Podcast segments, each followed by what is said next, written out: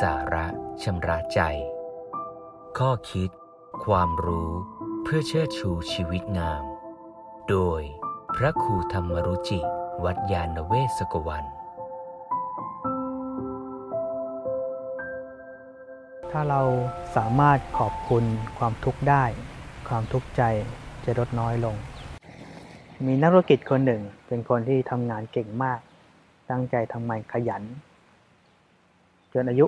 50 ทุกอย่างก็พรั่งพร้อมสมบูรณ์ มีเงินมีทอง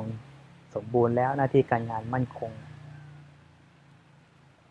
วันหนึ่งเขารู้สึกไม่สบาย จึงไปตรวจสุขภาพที่โรงพยาบาล เมื่อผลของการตรวจ แจ้งมาที่บ้าน เขารู้สึกสิ้นหวังมาก เขาป่วยเป็นมะเร็ง เขารู้สึกว่าชีวิตนี้ไม่ได้รับความยุติธรรม อุตส่าห์ตั้งใจทำงานทำความ ดีขยันหมั่นเพียรทั้งชีวิต สุดท้ายต้องตายเสียแล้ว เบื้องต้นเมื่อไม่ยอมรับเขาก็รู้สึกทุกข์ทรมานใจมาก นอนไม่หลับ กินไม่ได้เป็นทุกข์เหลือเกิน แต่เช้าวันหนึ่ง เขาตื่นขึ้นมาเห็นพระอาทิตย์ขึ้น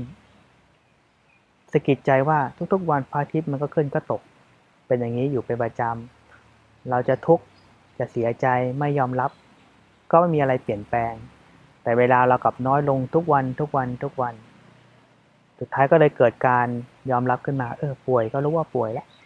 ทำยังไงดีใช้เวลาที่เหลืออยู่ตึงไม่ยาวนานนักให้เป็นประโยชน์ที่สุด จึงเริ่มหยิบสมุดขึ้นมาเขียน อยากขอบคุณใคร อยากตอบแทนใคร อยากขอโทษใคร อยากบอกรักใคร เขียนไว้เป็นตาราง แล้วก็ตั้งใจทำทุกๆวัน ไปช่วยเหลือเกื้อกูลคนอื่น แบ่งปันคนอื่น ตอบแทนคนที่เคยเกื้อหนุนตัวเองมาในชีวิต บอกรักคนที่ตัวเองรักทุกๆวัน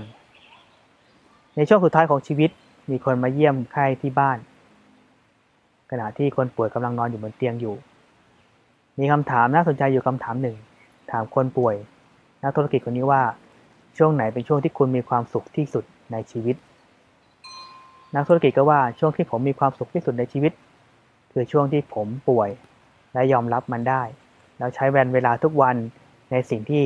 ต้องการทำจริง ๆ คนฟังก็รู้สึกสะกิดใจ คนที่มีความสุขที่สุดกับเป็นคนที่ป่วย แล้วยอมรับมันได้ จึงบอกว่าจริง ๆ แล้ว ความทุกข์เองแม้เป็นสิ่งที่ทุกคนไม่ต้องการ แต่ถ้าเราเรียนรู้มันได้กลับได้ประโยชน์มาก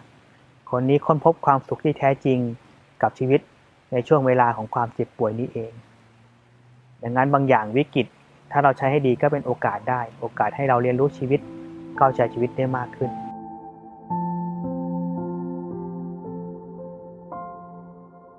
ติดตาม ข้อคิด ความรู้ เพื่อเชิดชูชีวิตงาม กับรายการ สาระชำระใจ โดยพระครูธรรมรุจิ วัดยาณเวศกวัน